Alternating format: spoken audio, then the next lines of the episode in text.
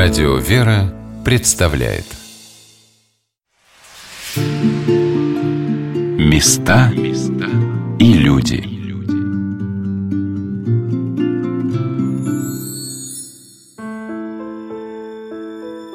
Когда человек начинает осознавать свою историю, когда он чувствует ее как историю своей семьи, когда ему хочется вписать и свою страничку в это многовековое повествование – Прогуливаясь по улицам Санкт-Петербурга в период белых ночей, я удивлялась тому, какое множество людей приехало в северную столицу, чтобы побродить по Невскому проспекту, посетить Исаакиевскую площадь и полюбоваться стрелкой Васильевского острова.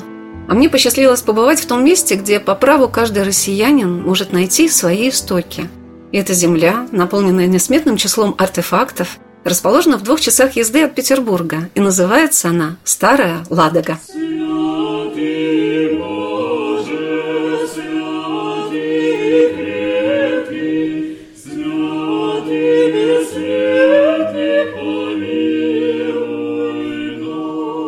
Здравствуйте, дорогие друзья, у микрофона Анна Шалыгина. Я приехала в Старую Ладогу ранним утром. Седой Волхов искрился на солнышке своими водами. Ладога утопала в цветущей сирене. В центре возвышались башни древней крепости. А в девичьей обители меня встретил белоснежный Успенский собор. Все спешили в Крестовоздвиженскую церковь. Она была заполнена прихожанами.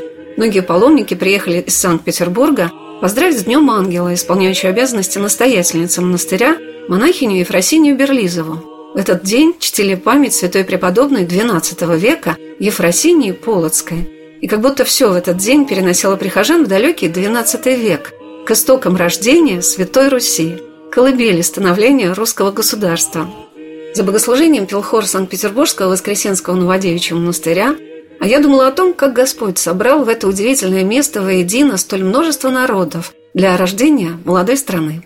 Город Старая Ладога – это начало. Вот вчера был корабль, и люди, которые приходили на экскурсии, они вот говорят, что как приехать еще, чтобы здесь вот немножко пожить. Не только в храмах ощущается вот эта святость, а вся старина, она как бы вот тут вся присутствует. И когда корабль отплывал, включили песню «С чего начинается Родина». Понимаете, вот она началась отсюда, именно отсюда, именно сюда пришел Рюрик. Именно здесь эта династия более восьми веков определяла судьбу нашей страны. У Рюрика это был сын Игорь, он женился на Ольге, которая равноапостольная, которая первая приняла христианство на Руси. Она в зимние долгие вечера могла своему внуку рассказывать о вере христианской. И заронила это маковое зернышко, которое потом сыграло, и Русь наша приняла крещение. Именно выбрал Владимир Ясцонышко христианскую веру нашу. И земля Ладожская, она же хранит Ладога протяженностью где-то 3-3,5 километра. Здесь располагалось 6 монастырей и 15 Пятнадцать храмов. Седьмой монастырь на противоположном берегу. И вот эта вот святость, намоленность, вот эти звучания колоколов до сих пор вот сохраняются. Есть святой источник здесь, есть древняя улица Варяжская, которая сохранилась с самых древних времен, где Олегова могила. В общем, Ладога – это кладезь. И здесь душевная такая атмосфера. Люди приезжают, и никто не остается равнодушным. Старая Ладога, известная по документальным источникам 753 года, ныне празднует свое 1270-летие. Столетия спустя старейшины разноликих славянских и финских племен, Словении Кривичей, Чуть, Веси, Меря пригласили для правления иноземца. Так на берегах устья Волхова прибыл Рюрик со своей дружиной и семьей, чтобы наладить под единым началом жизнь в этих краях, известных богатой торговлей между Западной и Восточной Европой, арабскими странами и Византией. Какими только археологическими находками не славится эта земля. Здесь найдены и реликвии викингов, оружие, береги и фибулы, клады арабских купцов, драгоценные бусины и дерхемы.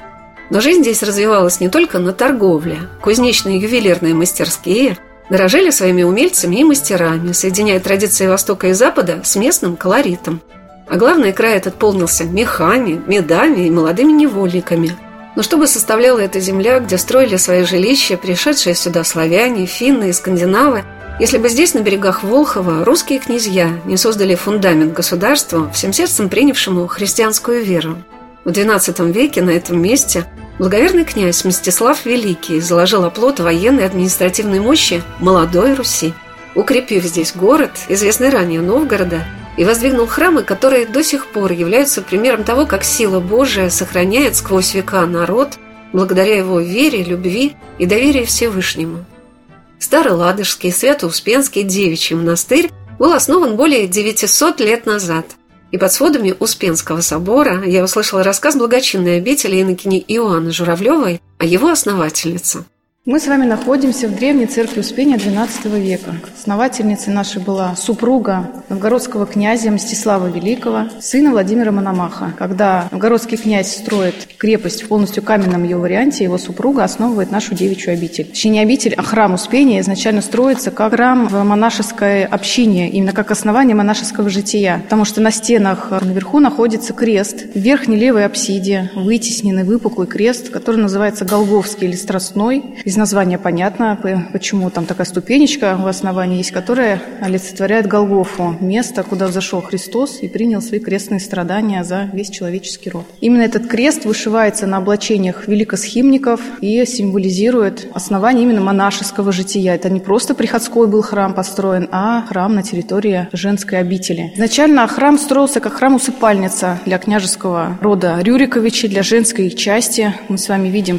доказательства. Вот видите, эти углубления в стенах, такие ниши. Называются они аркосолии. Это погребальные ниши, которые изначально проектировались в архитектуре храма нашего. Внизу ступенечка, как вы видите, есть. Она делалась полой непосредственно перед погребением. И туда укладывалось тело усопшей, обвитое плащаницами. Сверху укладывались доски, какие-то камни, кирпичи. Раствором это заливалось, чтобы воздух туда не попадал. И через десятилетия, например, когда уже тело истлевало, оставались только кости, захоронения могли повторять друг на друга. Те стенах эти захоронения до сих пор существуют. Их открывали археологи, натыкались на них, но, конечно же, все это было закрыто обратно из благоговейных чувств. Когда путешествуешь по Святой Руси и входишь под своды соборов, возведенных девять веков назад, поражаешься тому, какой силой веры и почитания Господа обладали наши предки. Все самое лучшее и основательное они приносили в дар Богу, понимая, что без Господа жизнь немыслима. Кажется, что почти тысячелетия назад люди должны были быть и менее просвещенные, и недостаточно умелые.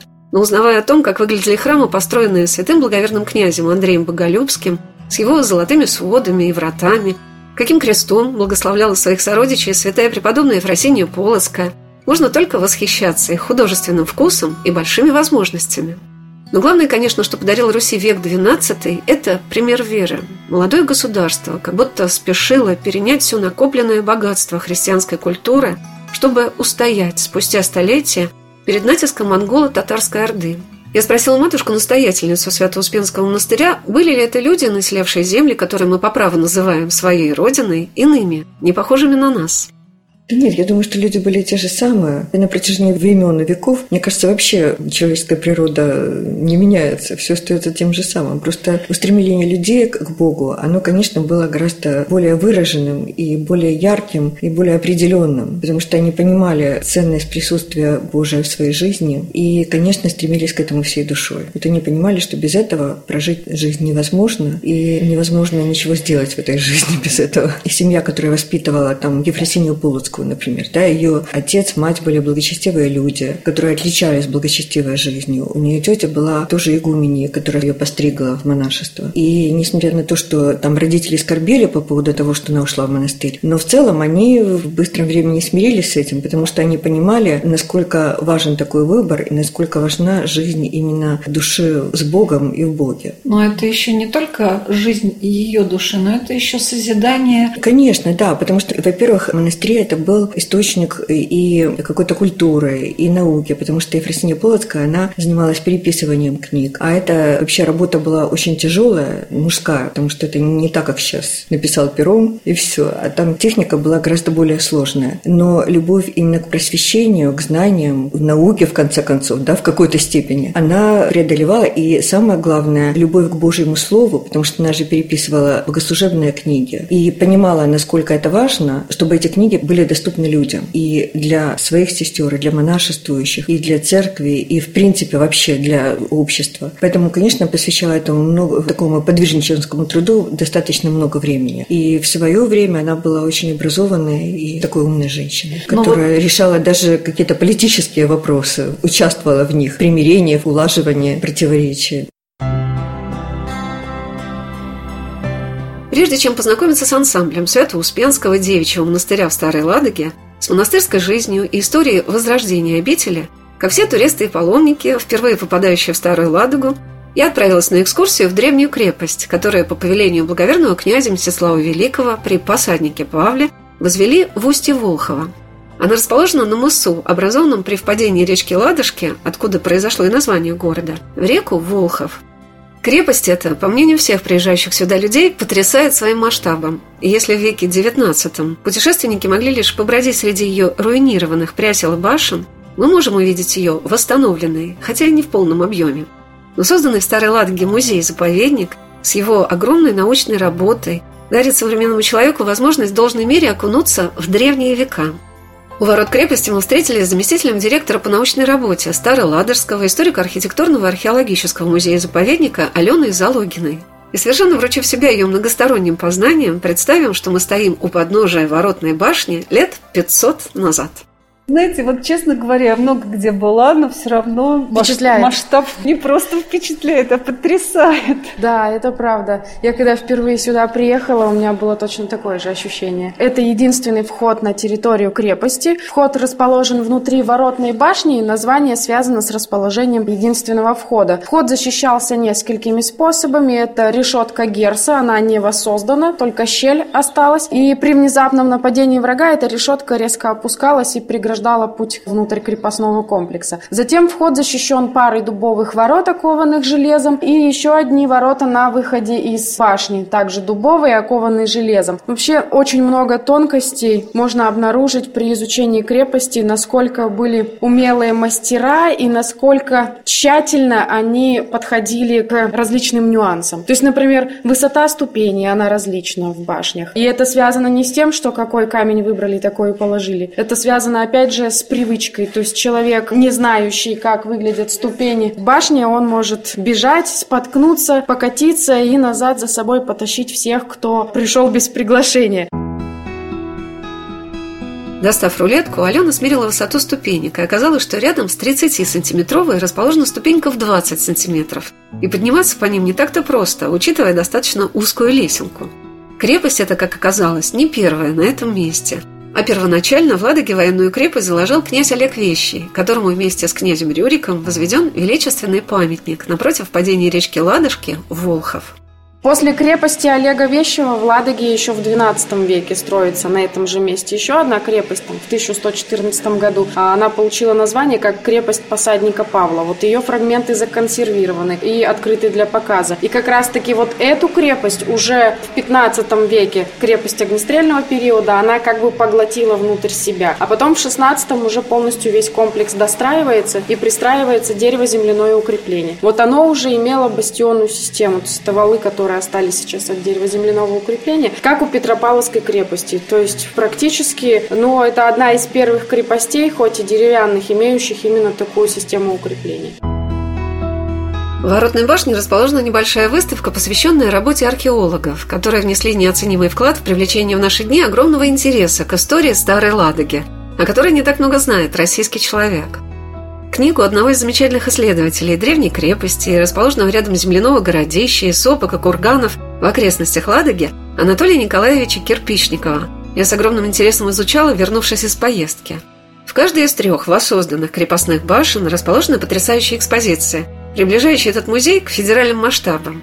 Из макета крепости и земляного городища становится понятным, что эти земли населяли не только славяне – Новая экспозиция открыта осенью 2020 года, в ковидный год. И вот здесь представлены все предметы, связанные, ну, не все, а наиболее интересные, связанные с эпохой викингов или средневековой Ладогой 8-10 веков. Вот перед нами макет крепости, так называемый Олега Вещего, процесс ее строительства показан, и реконструкция дерева земляного городища. Причем она выполнена по археологическим раскопкам, и многие постройки, почти все постройки соответствуют действительности. И Здесь показаны два варианта строительства домов. Это, опять же, к вопросу о основателях Ладоги.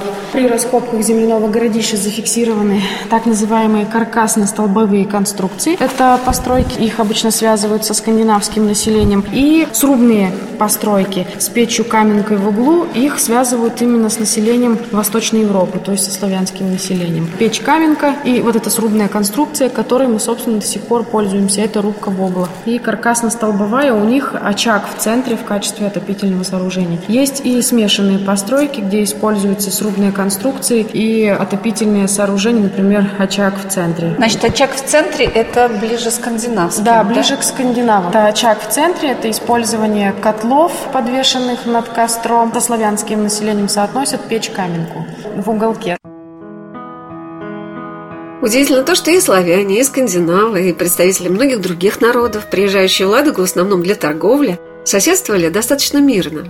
В излучине реки Ладожки располагался порт, в котором товары с морских судов перегружались на плоскодонные речные суда. Расположенные неподалеку от Ладоги гостино-польские пороги препятствовали судоходству, и сохранились живописные свидетельства о том, как путешественники, спешившись, тащили свои суда по берегу, или нанимали проводников, которые помогали преодолеть пороги, достигавшие иногда до 10 метров. В представленных витринах, увидев и обломки старинных кораблей, и большое число орудий труда, вооружений, украшений, археологических находок, датируемых иногда временем гораздо раньше создания Ладоги как города, становится понятным, что здесь сходились пути хазар и арабов, греков и германцев, славян и финно-угров. Один предмет, который является уникальным экспонатом музея-заповедника «Старая Ладога», ставит и перед посетителями, и перед учеными множество вопросов.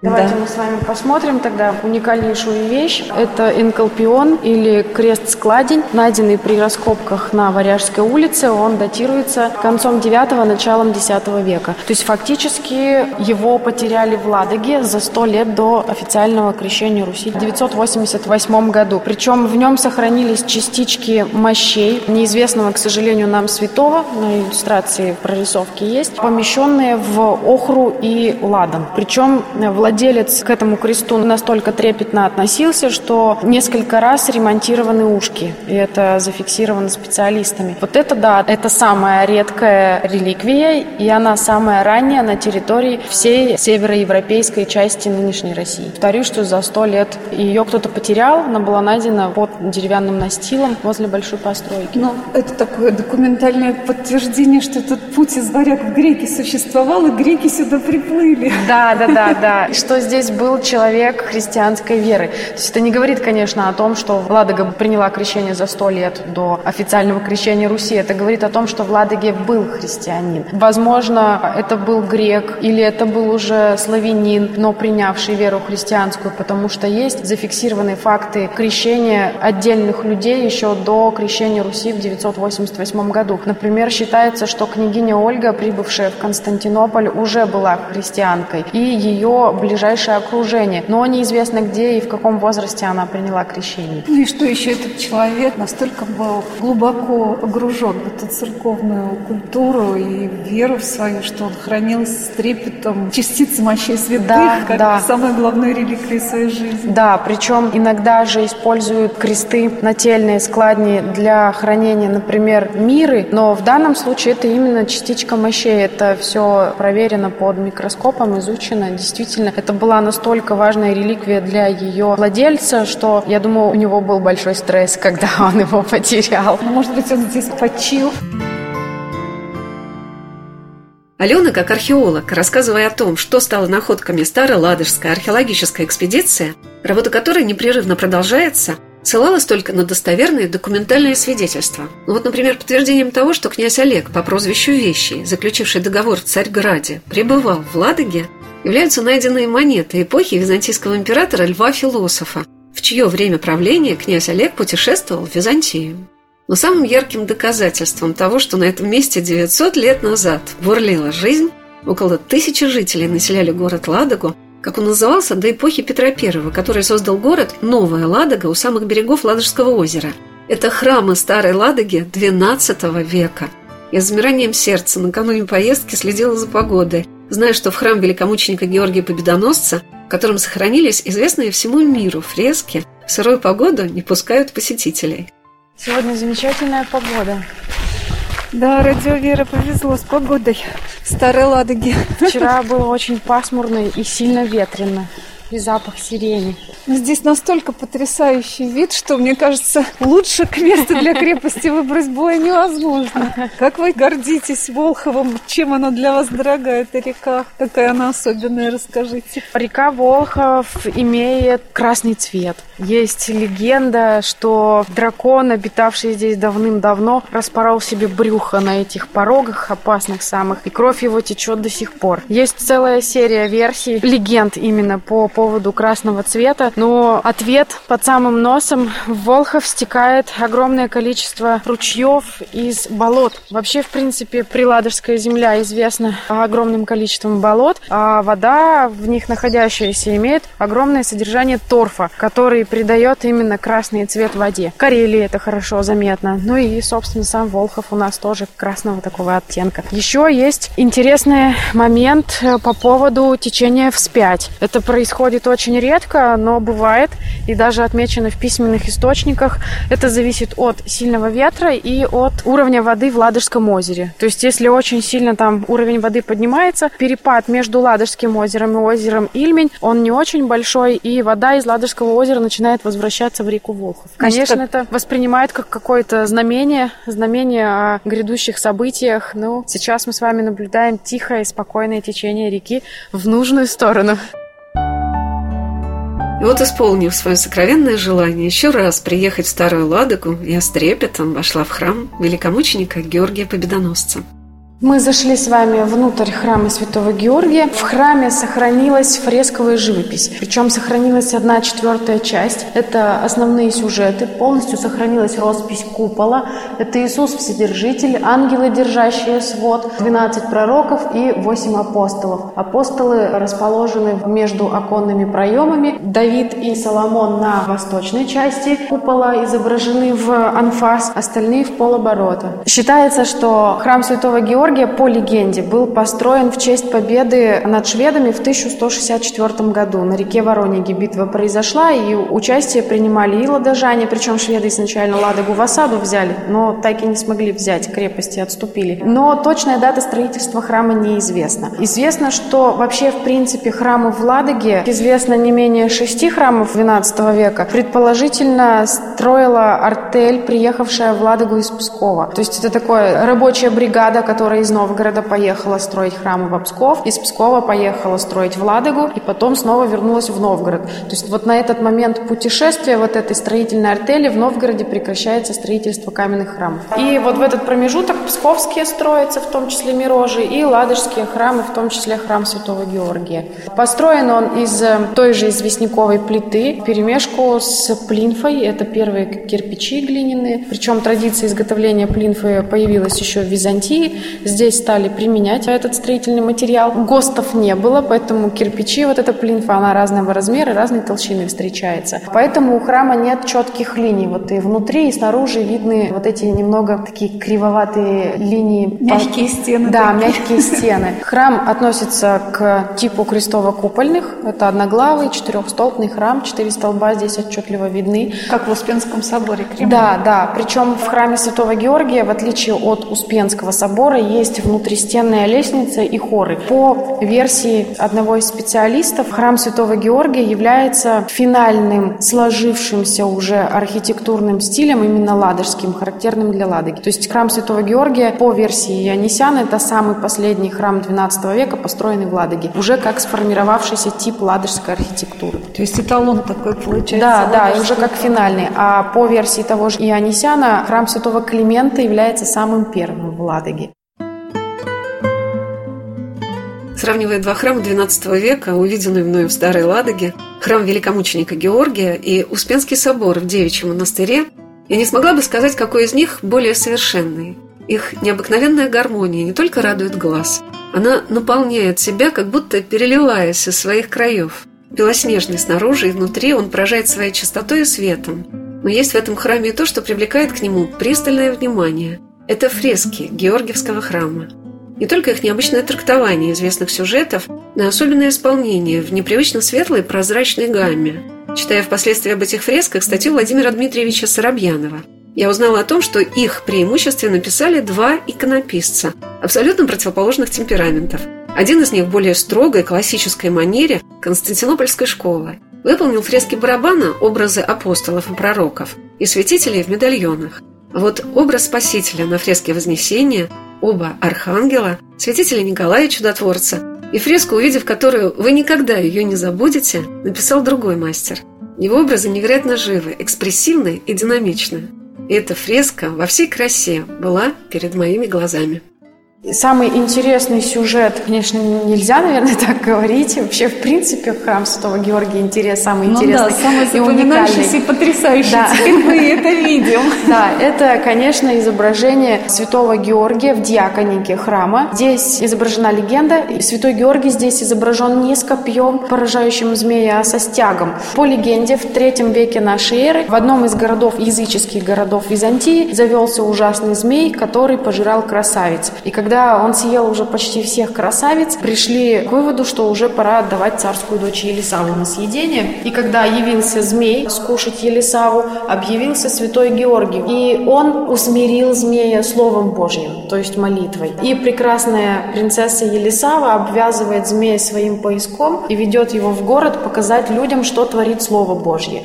То есть если сейчас присмотреться, мы видим прекрасную Елисаву, изображенную именно в, уже идущей в город, обвязанный поясок вокруг шеи змея, усмиренного и тихого, э, царскую семью с удивлением наблюдающую за произошедшим чудом, и святого Георгия, какой у него замечательный конь в яблоках, и как у него хвост вьется, да, у коня. И Георгий тоже изображен в движении, у него развивается плащ, у него развивается стяг, такой сюжет в движении создан и это хорошо читается именно при рассмотрении данной фрески. Дальше, по легенде, город принимает христианство после увиденного чуда, и святой Георгий на виду у всех на площади поражает змея копьем. То есть этот сейчас уже всем известный сюжет, используемый и на гербе Российской Федерации, и на монетах. Здесь показана как бы первая часть легенды. Причем на данный момент это единственное и самое ранее сохранившееся изображение святого Георгия именно в таком виде на всей территории Восточной Европы. Есть одно из похожих изображений в одном из храмов в Грузии, но там более позднее время уже. Почему у нас такая техника изображения святого Георгия не прижилась? Вполне возможно, что нужен был святой воин, поднимающий боевой дух армии, а не дипломат. Ну, не то, что дипломат, а богослов, который даже змея словом Божьим. Да, смог уговорить. Вот такая у нас уникальнейшая фреска сохранилась в храме святого Георгия.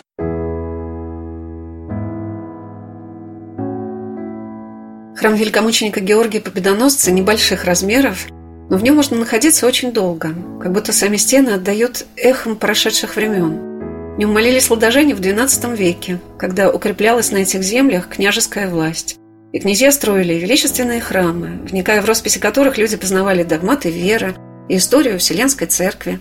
И молились русские люди, взывая к Господу о помощи во время нашествия Батыя – эти стены в годы оккупации шведов выдержали разорение и запустение. Когда на русской земле утвердилось самодержавие, русские государи отстраивали на берегах Волхова воинские укрепления и возводили новые города. Отсюда поднималась к небесам молитва к Богу, чтобы даровал Господь нашей стране мир и благоденствие, единение и любовь. И, наверное, любой россиянин, приезжая сюда, скажет, что он чувствует здесь свои корни, свою основу, так богата эта земля животворной силой, питающей нас почти 13 веков спустя. Оставайтесь на радио «Вера». Через несколько минут мы продолжим нашу программу о Старой Ладоге. Месте, где каждый человек найдет что-то близкое своему сердцу.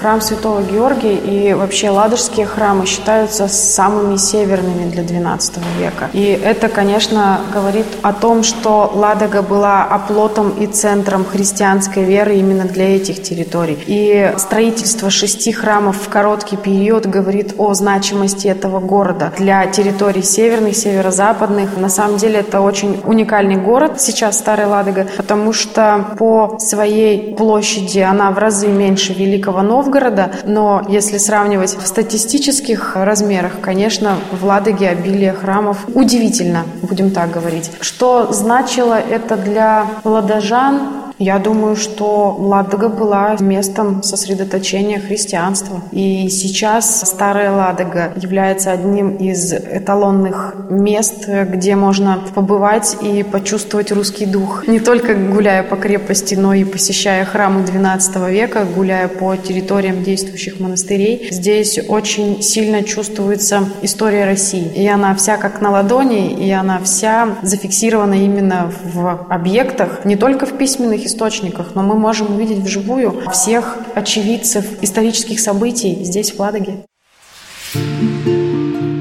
Места и люди.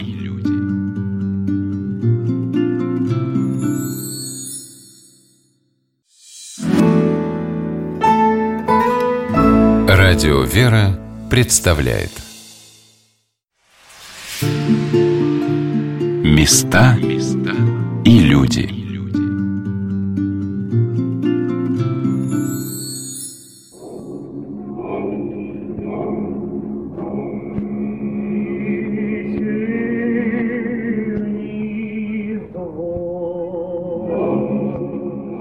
Медленно проплывают корабли по реке Волхов. Волнуется изумрудная зелень по его берегам. Когда в небольшое селение Старую Ладогу съезжается удивленный люд, как когда-то более 12 веков назад. Когда прибывали сюда византийские мастера возводить белоснежные храмы, привозили арабские купцы серебро и разноцветные камни, оставляли в викинге свое наследие в виде молоточков Тора и наконечников боевых стрел – и спешили с разных сторон славяне заселить эти земли, напоенные силой Божией. Интересно, что в древности за много тысячелетий до нашей эры на этих местах жили люди, но потом земли эти постепенно затапливало водами, и люди отходили вглубь материка. А к Рождеству Христову вода также медленно стала отступать, благодаря возникшей реке Неве. И к началу первого века эти неизведанные края, уготованные будущему государству Руси, были вручены народам, принявшим христианство всей сердечностью и широтой, свойственной славянам. Как избрал Господь Русь хранительницей православия? Как устояли на этой земле древние храмы, несмотря на многие века испытаний. Об этом хранят свои тайны староладожские монастыри, которых в этом небольшом селении было шесть. Кто являлся их насельниками, кто становился монахами, разочаровавшиеся ли в торговых делах купцы, или вернувшиеся с военных походов ратники, или оставшиеся во вдовстве княжеские жены и дочери. По преданию, первый мужской монастырь на этом месте, Никольский, был основан рядом с курганом Победище, где хоронили ладожан, участвовавших в Невской битве. Святой благоверный великий князь Александр Невский не мог не бывать на этом месте, расположенном на пути следования в Новгород.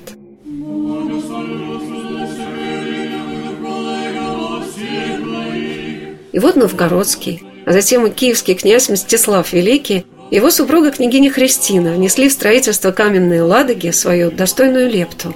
Князь заложил крепость, основание которой лежит в подножии древней крепости, которую мы видим в наши дни, а княгиня – Успенский девичий монастырь и храм, который хранит молитвы многих и многих дев и жен, подвязавшихся на этом месте. Я спросила исполняющую обязанности настоятельницы обители монахиню Ефросинию Берлизову, что ей дорого в Свято-Успенской обители – Наш храм, он тоже, он, конечно, удивительный. Мы многого о нем не знаем. История, к сожалению, о нем сокрыта, глубинная, потому что известно только, что в 1600-х годах, после нашествия шведов, которые очень много здесь разрушили, уничтожили, и уничтожили те предметы, которые могли пролить свет на какую-то историю монастыря от его начала основания, к сожалению, ничего не осталось, потому что очень много было разрушено. Практически вся Старая Ладога была там в руинах. А с 1615 года уже вся история, все игумены игумени известные и летописные сведения, они все сохранились в полном объеме. Но, знаете, вот заходя в сам храм наш, ты ощущаешь присутствие этих людей, потому что, ну, наверняка за столько столетий там были и святые, и подвижники, и мученики, и вот это вот духовное напряжение, какое-то духовное молитвенное напряжение, которое хранит вот храм в течение этих столетий, он очень ощущается, поэтому, конечно, вот мы сестрами очень любим и иногда там совершать какое-то молитвенное правило. К сожалению, храм не отапливается, поэтому долго там находиться трудно, но, по крайней мере, в течение какого-то времени это возможно. И мы стараемся использовать эти возможности для того, чтобы помолиться в таком месте вместе с молитвенниками предыдущих времен, потому что на самом деле это чувствует каждая сестра, которая туда заходит. И очень многие, когда попадают, просто не хочется оттуда уходить. Настолько там какое-то благодатное и такое насыщенное место. Я спросила матушку Ефросинию о том, что привлекает множество людей в наши дни в древнюю обитель, которая будет отмечать в 2026 году 910-летие своей истории.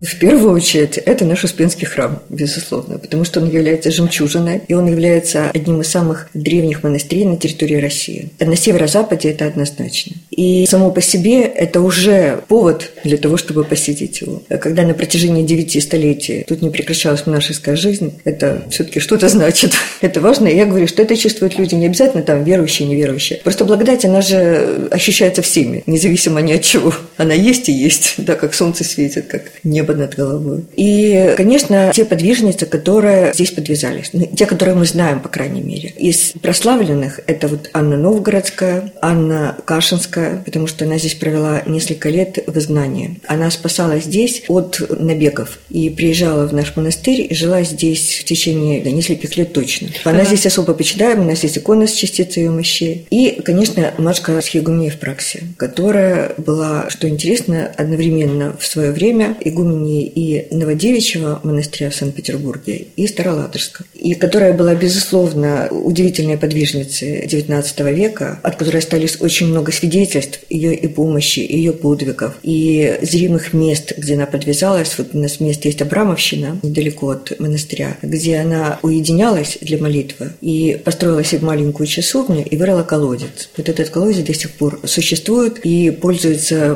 большой любовью и местных жителей, не обязательно верующих, просто все любят это место, туда приходят. Ну, естественно, и сестер тоже. Могилка матушки Евпраксии расположена у алтарной стены Успенского собора обители. Мне запомнили слова паломников о чудесной помощи в излечении болезни по молитвам к игумене Евпраксии.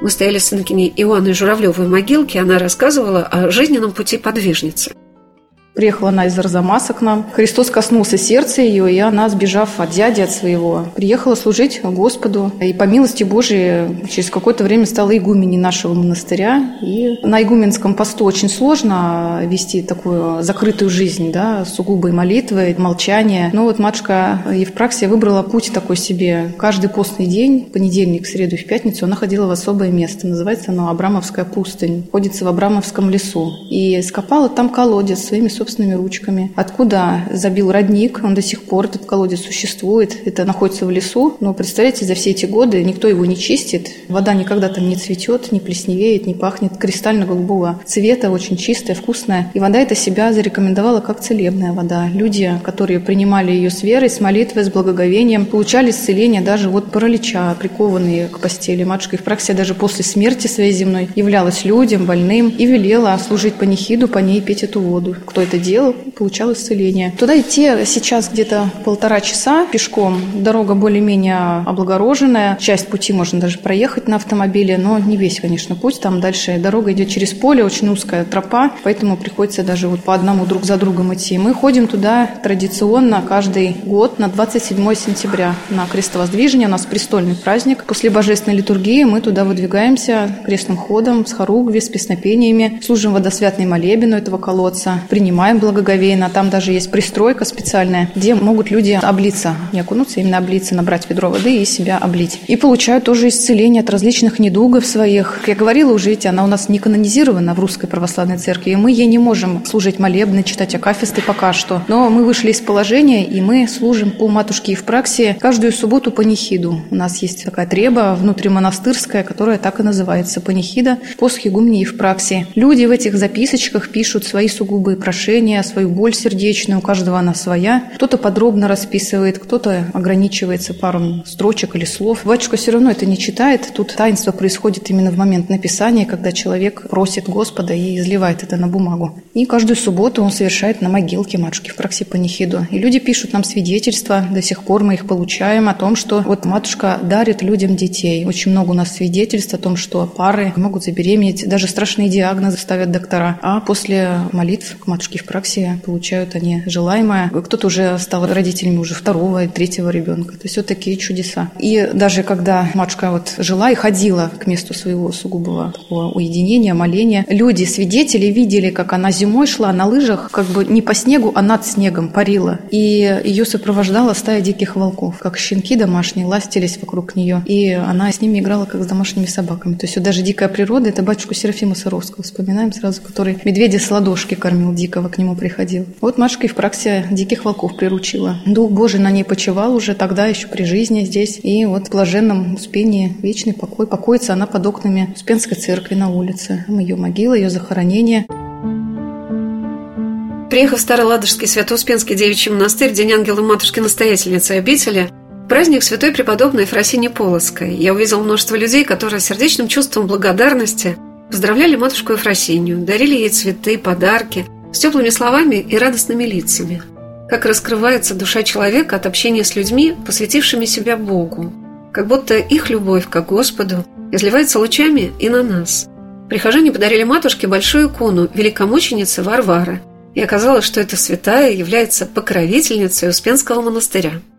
И также матушка Евпраксия внесла вклад в историю нашей обители в начале XIX века тем, что построила она колокольню перед входом в Успенскую церковь. Тоже там величайшее чудо произошло. Мы же знаем прекрасно, что любое строительство в монастырях осуществляется за счет пожертвований, да, которые благодетели приносят в обитель. И постройка колокольни тоже должна была осуществиться за счет пожертвований. Был объявлен сбор средств. Матушка составила смету, сумма была известна. Но сбор этот двигался крайне медленно. Деньги никак не могли накопиться, и матушка Евпраксия Евпраксия встала на ночную молитву сугубую, чтобы попросить у Бога утешения, просить его, чтобы дело как-то уже с мертвой точки сдвинулось наконец. И всю ночь она промолилась на коленях со слезами. И под утро, уже уставшая от трудов своих молитвенных, она проваливается в тонкий сон. По пограничное состояние, ни сон и ни явь. И она видит, как ее сиял свет нетварный. Не поняла она, где источник этого света, и видит, как издалека к ней выходит девица, красивая, высокая, в сияющих одеждах блистающих, венцом вокруг головы, и у нее в руках игуменский посох. Подошла эта девица к нашей матушке и говорит строгим голосом, «Ты переживаешь и печешься о многом, а обитель это верена Господом на мои плечи. Это мое послушание. Я являюсь небесной покровительницей этого монастыря. Не переживай, я все устрою». И с такой любовью она на нее посмотрела, что матушка получила желаемое утешение утешение сердечное и проснулась от этого видения. Когда матушка Евпраксия пришла сюда, в Успенскую церковь, поднялась наверх, в предел святой великомученицы Варвары, где висела древняя ее икона. Посмотрев на лик этой святой, она поняла, кто же к ней приходил ночью. Это была святая Варвара. Она как будто сошла с этой иконы. Матушка была очень удивлена. И в этот же день ее сестры, которых она кормляла, ее дочери духовные, к ней приходят и сообщают, что к ней, к матушке в праксии пришла некая госпожа Желтухина. Эту женщину матушка хорошо знала, знала, она помогала, как могла обители, была помещицей. Она ее пригласила на беседу, в процессе которой выяснилось, что этой госпоже Желтухиной в эту же самую ночь приснился удивительный сон, в котором некая святая, она не узнала, конечно же, кто это был, к ней пришла и повелела ту сумму средств, которую Желтухина отложила на благотворительные нужды до времени, не знала она, куда их деть. Она повелела отвезти это сюда, в Успенскую обитель матушки в праксе. Что она и сделала? Она приехала уже с пакетом денег, когда матушки начали пересчитывать, каково же было их удивление, когда да, там была точная сумма, которой не доставала до начала строительства колокольни. Копейка в копейку сходилась. Вот такое вот поистине величайшее чудо.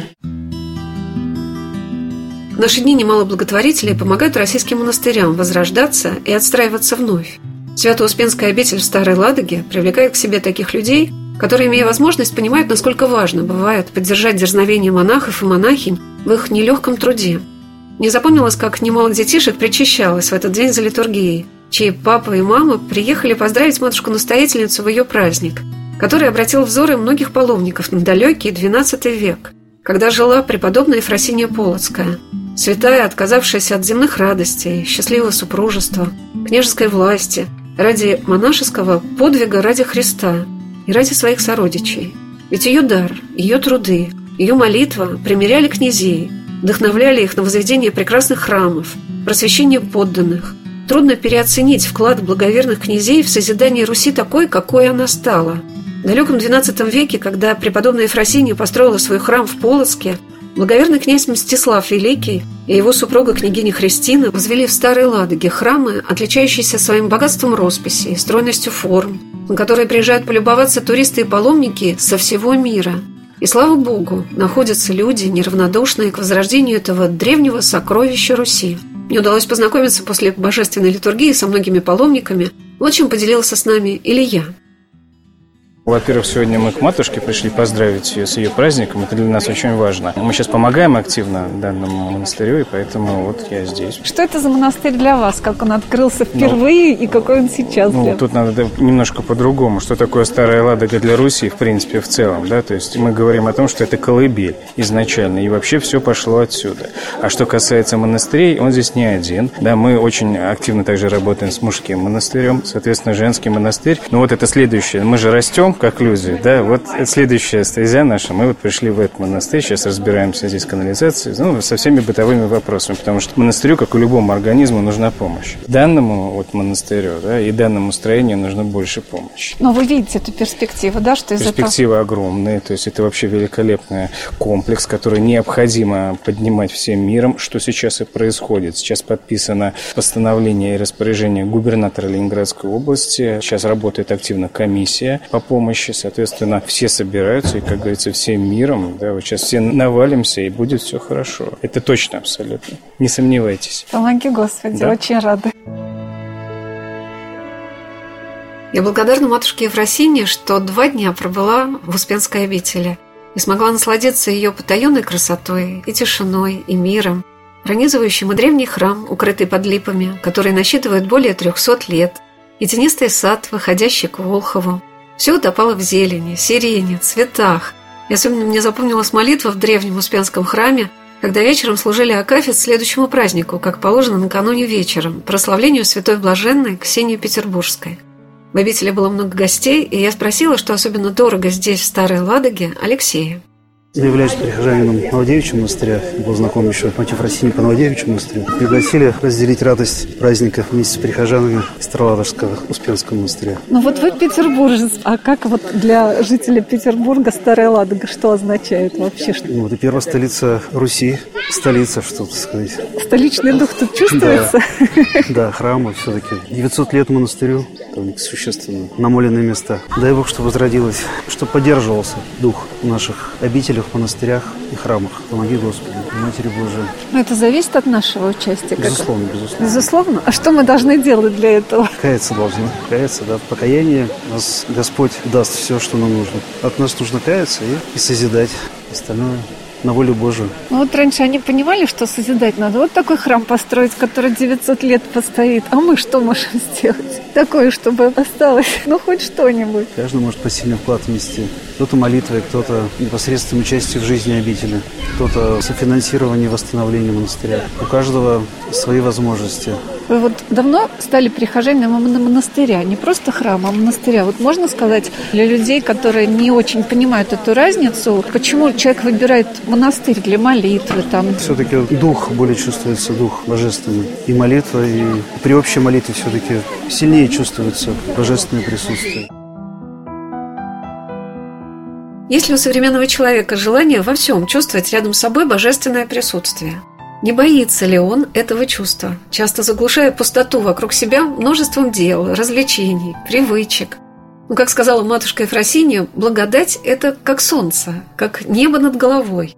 Она есть и все. И, может быть, от нас немного надо, только развернуться и поднять глаза в сторону неба, порадоваться этому солнцу, и оно само войдет в твою душу и светом, и теплом, на экскурсии в древней крепости меня поразило, как много людей в ней находилось. Я была уверена, что это турист из теплохода. Но кого бы ни спросила, нет, все приехали сюда самостоятельно. В центре крепостного двора дети стреляли из лука, играли в древних воинов. А я подумала, что изменилось сейчас? Только обстоятельства. И ни для кого в наши дни уже не удивительно, что за монастырскими стенами вновь звучат молитвы, а не пионерские песни, как это было в советские годы на территории Успенского монастыря, где располагался коррекционный детский дом – Многие годы восстановлением обители занималась почившая в Бозе настоятельница монастыря игуменя Ангелина Васильева.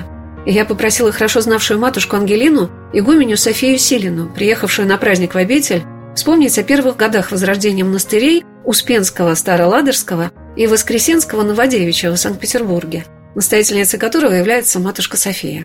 Конечно, время было очень непростое, потому что мы все восстанавливались. Их монастырь открылся немножечко позднее, чем наш, наверное, лет пять спустя после открытия нашей обители. Но все-таки время было, повторюсь, непростое. Была разруха и у нас, и там. И, конечно, больших возможностей помочь у нас совсем не было. Мы сами нуждались и в отоплении, и в освещении, а матушка здесь несла свой крест безропотно, с большой любовью и благодарностью Царицы Небесной. Об этом мы узнали даже из ее таких келейных записей, где она говорит, что «как меня, такую недостойную, Царица Небесная приняла в этих стенах и благословила мне здесь нести послушание и ей послужить».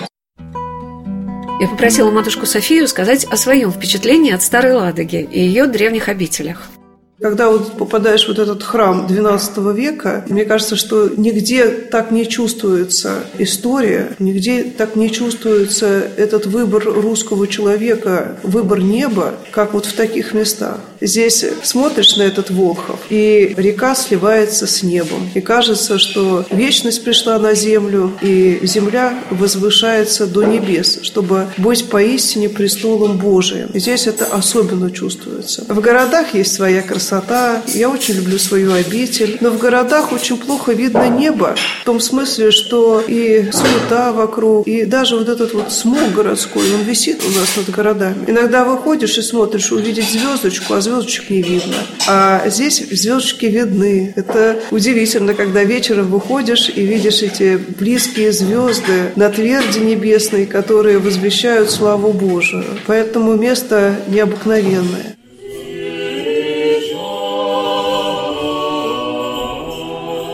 Человек не замечает часто в своей жизни промысла Божия, но этот мир зиждется, хранится, приумножается молитвой. Мне кажется, отношение нашего общества к монастырям является показателем нашего доверия Богу. И чем сильнее, чем дерзновеннее будет эта молитва, тем отчетливее и яснее будет проявляться пред Господом образ Святой Руси, которая не погибла в лихолетие гонений, а только окрепла и возрождается вновь. Не случайно мне посчастливилось попасть накануне пути в Старую Ладогу в Новодевичий монастырь, на кладбище которого был погребен святитель Иларион Троицкий, мощи которого пребывают сейчас в Сретенском монастыре в Москве. Молитвами новомучеников и исповедников российских поднимаются буквально из руин монашеские обители. И как бы хотелось, чтобы это было и нам, мирянам, очень нужно. Трудно передать необъяснимое ощущение внутри тебя тишины, чистоты – и нежной радости, когда в утреннем солнышке поблескивают кресты на куполах, и птицам вторит монашеская песнь, молитва. Матушка София сказала, что без этого жизнь в России была бы невозможна. Если говорить вот об этом месте, мне кажется, что это место особое именно молитвы. Конечно, в городах иногда монастыри, они вынуждены давать как-то и кров, и прибежище, и просвещением заниматься. Монастыри удаленные, их главное все-таки, мне кажется, назначение – это молитва. Молитвой стоит мир, как говорит Силуан Афонский. И этот мир ни в чем так не нуждается, как в молитве. Можно найти средства и раздать государственную помощь или частную помощь. Можно, наверное, собрать всем миром какие-то потребности, которые сейчас испытывают наши воины, например, или раненые. Но ты ни за какие деньги не купишь молитву. И когда попадаешь вот в такие места, как эта святая обитель, ты понимаешь, что главное назначение монастырей как тысячу лет назад, так и в сегодняшний день – это молитва. Молитва и богослужебная, и молитва келейная, и келейное правило, которое возносят монашествующие. Вот это место оно прекрасно именно для главного назначения монастырей, особенно женских. Все можно приобрести, но молитву не купить. Как хорошо это понимали русские князья и княгини, которые обязательно рядом со своим теремом или впоследствии дворцом строили храмы и монастыри. Мне думается загадка Старой Ладоги, но и подтверждение того, что она действительно являлась первой столицей Руси, это то, что в ней было шесть монастырей. Это всего на тысячу жителей – молодой стране, в которой все развивалось и расширялось, необходимы и желанны были молитвенники и святыни. В прошлом году в Староладожском историко-архитектурном археологическом музее-заповеднике открылась выставка «Ладога христианская». В ней представлены очень многие предметы, связанные с подтверждением того, что наши предки не мыслили своей жизни без веры. Например, на всем пути следования кораблей по берегам Волхова стояли поклонные кресты. Путник понимал, что здесь живет народ под покровом Божиим. В замечательной экскурсии, которую провела для меня заместитель директора по научной работе музея-заповедника Старая Ладога Алена Залогина, я узнала подробности о тех экспонатах, которые представлены на экспозиции. Новая экспозиция. Мы ее открыли в августе прошлого года. Она называется «Ладога христианская». Открыта она в доме купца Петра Васильевича Колязина. Их всего пятеро братьев было известно. Дома двух сохранились до недавнего времени. Дом купца Алексея Васильевича Колязина, рядом стоящий деревянный, к сожалению, погиб в результате специального поджога несколько лет назад. Сейчас готовим проект по его воссозданию и по размещению экспозиции. А в доме купца Петра Васильевича Колязина мы решили осветить такую менее известную тему, связанную с Ладогой. То обычно посетитель, турист и гость едет смотреть в Ладогу крепость и два сохранившихся монастыря. Всегда крепость была первостепенно визитная карточка Старой Ладоги. И Ладоги, и для художников, и для всех. Мы же на новой экспозиции решили осветить тему, связанную непосредственно с христианским верованием, с христианской жизнью. Как раз идет рассказ о известных монастырях, о храмах XII века, о традициях, существовавших, например, в XIX веке. Там там представлены памятники древнерусской сфрагистики. Это свинцовые печати, с помощью которых скрепляли документы. И на печатях часто изображали святых. В Ладоге печать, соотносимая с Александром Невским. То есть он как раз сюда свои бумаги отправлял. Печать, связанная с Владимиром Мономахом. Или интереснейший экземпляр – это печать митрополита Леонтия с Богоматерью Адигитрии. Это высокохудожественное изображение и греческая надпись на обороте, повествующая о том, кому эта печать принадлежит. На экспозиции раскрыт рассказ о таинствах э, Русской Православной Церкви, начиная от крещения, миропомазания и венчания. Там показаны брачный обыск, документ, в который записывалось, разрешается ли паре венчаться или нет. Там представлен один из экземпляров метрической книги, то есть как лигия в повседневной жизни, то есть церковь выполняла функции современного ЗАГСа. Фиксировали смерть, рождение, бракосочетание, вот эти документы представлены на экспозиции. И еще один зал зал посвящен коллекции икон музея-заповедника Старая Ладога. Да, и э, место происхождения икон неизвестно. Это не ладожские монастыри. Часть икон были переданы из Ленинградского отделения милиции. Кто-то хотел вывести из страны. Впоследствии конфискат передали в Ладожский музей. И самые удивительные экспонаты на этой экспозиции – это поклонные кресты. Деревянные поклонные кресты высотой до трех метров. По Волховье в Нижнем их было известно не менее 30 крестов к началу 20 века. Три полностью сохранились и расположены сейчас на новой экспозиции. Причем ранее не было возможности их вообще как-либо показывать, потому что они огромные. Алена рассказала, что поклонные кресты ставили или в честь какого-либо события, победы или праздника, или на месте разрушенных храмов. Мне запомнились строки воспоминаний о поездке в Старую Ладогу в 1809 году статского советника Бороздина с художниками Ермолаевым и Ивановым чтобы зарисовать, может быть, впервые остатки отечественных древностей.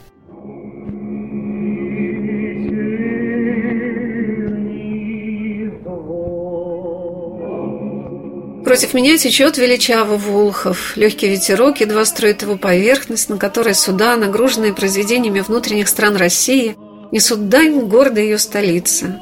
Протяженные песни судовщиков раздаются по воде и повторяются отголосками в пустоте развалин крепости. Смотрю на лежавшие около меня предметы, все в них представляет вид разрушительной войны, а еще более разрушительного времени.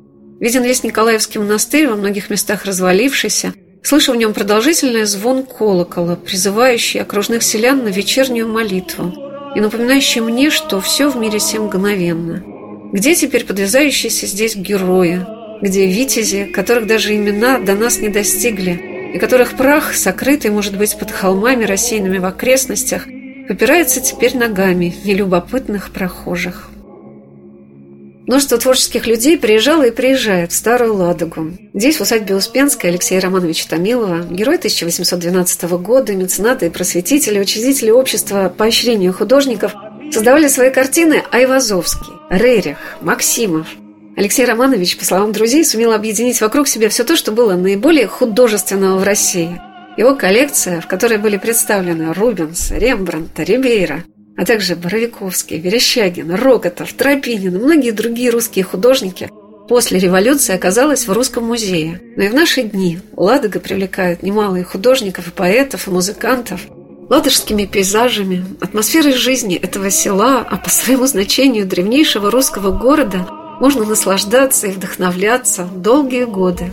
Но даже правильнее сказать, однажды побывав в Старой Ладоге, вы никогда ее не забудете. Не есть то, что не передашь словами, не приобретешь в подарок, не заснимешь на пленку. Это то, что навсегда отразится в твоем сердце невидимым миру, кодом русского человека, любящего свою родину, с благодарностью предкам, что они так красиво и мощно созидали и приумножали веренное им богатство, свою землю, свою веру и отчий дом.